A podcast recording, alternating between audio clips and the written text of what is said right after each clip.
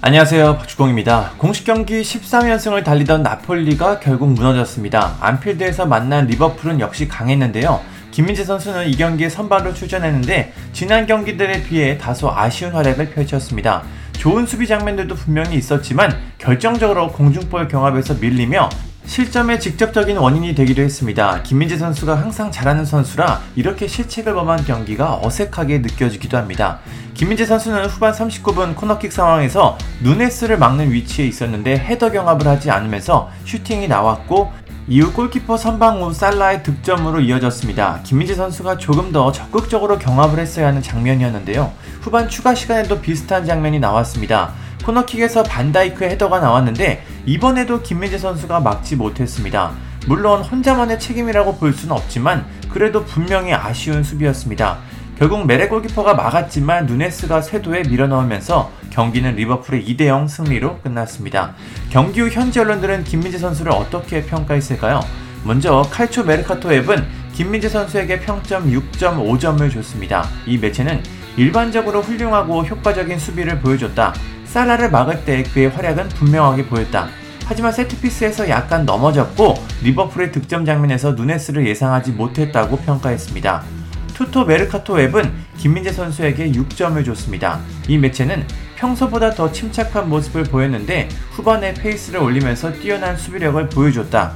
그는 16강 진출이 확정됐을 때만 플러그를 뺐다고 전했습니다. 투토나폴리 24는 김민재 선수에게 평점 6점을 줬습니다. 이 매체는 완벽하지 않은 부분이 있었지만 팀 동료들에게 도움을 주는 피르미누의 움직임은 예상하기 어려웠다. 이에 김민재는 종종 사전에 미리 움직여 막았고 이런 행동을 번갈아 하면서 싸웠다.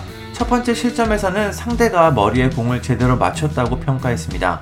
칼초나폴리 1926은 김민재 선수에게 평점 6.5점을 줬습니다. 이 매체는 또 다른 긍정적인 활약이었다. 모든 상황에서 항상 주의를 기울였고 집중했다고 짧게 전했습니다. 유로스포츠는 김민재 선수에게 6점을 줬는데요. 이 매체는 리버풀 공격수의 임팩트를 이겨냈다. 마킹과 사전 차단 모두 유효했다. 하지만 리버풀의 득점 장면에서 누네스와 반다이크가 너무나 많은 자유를 갖게 했다 라고 평가했습니다. 이탈리아의 언론인 산드로 사바티니는 김민재 선수의 실수를 지적하기도 했습니다. 그는 월드컵이 끝난 후 나폴리는 놀라움과 함께 새로운 출발을 할수 있게 됐다. 스팔레티 감독은 이번 경기에서 선수들을 아끼지 않은 걸 후회할 것이다. 오늘 경기에서 패배 원인을 찾는다면 그건 김민재다. 리버풀의 두 골 장면에서 공중볼 경합에서 압도당했다고 평가했습니다. 그럼 축구 통계 사이트 3인방도 살펴봐야겠죠.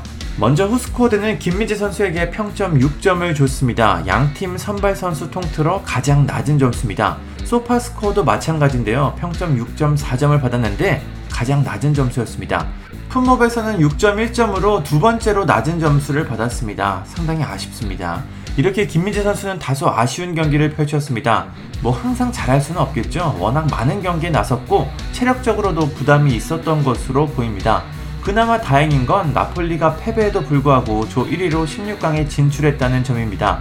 팀적으로 연승은 13연승에서 멈췄지만 김희재 선수가 이번 경기를 통해 더욱 발전할 것 같습니다. 워낙 잘하는 선수라 본인도 이번 경기를 통해 부족한 부분을 확인했을 것 같습니다. 누네스는 카타르 월드컵에서 우루과이를 상대할 때 또 만나는 공격수입니다. 김희재 선수가 월드컵에서는 누네스를 꽁꽁 묶었으면 좋겠습니다. 감사합니다. 구독과 좋아요는 저에게 큰 힘이 됩니다. 감사합니다.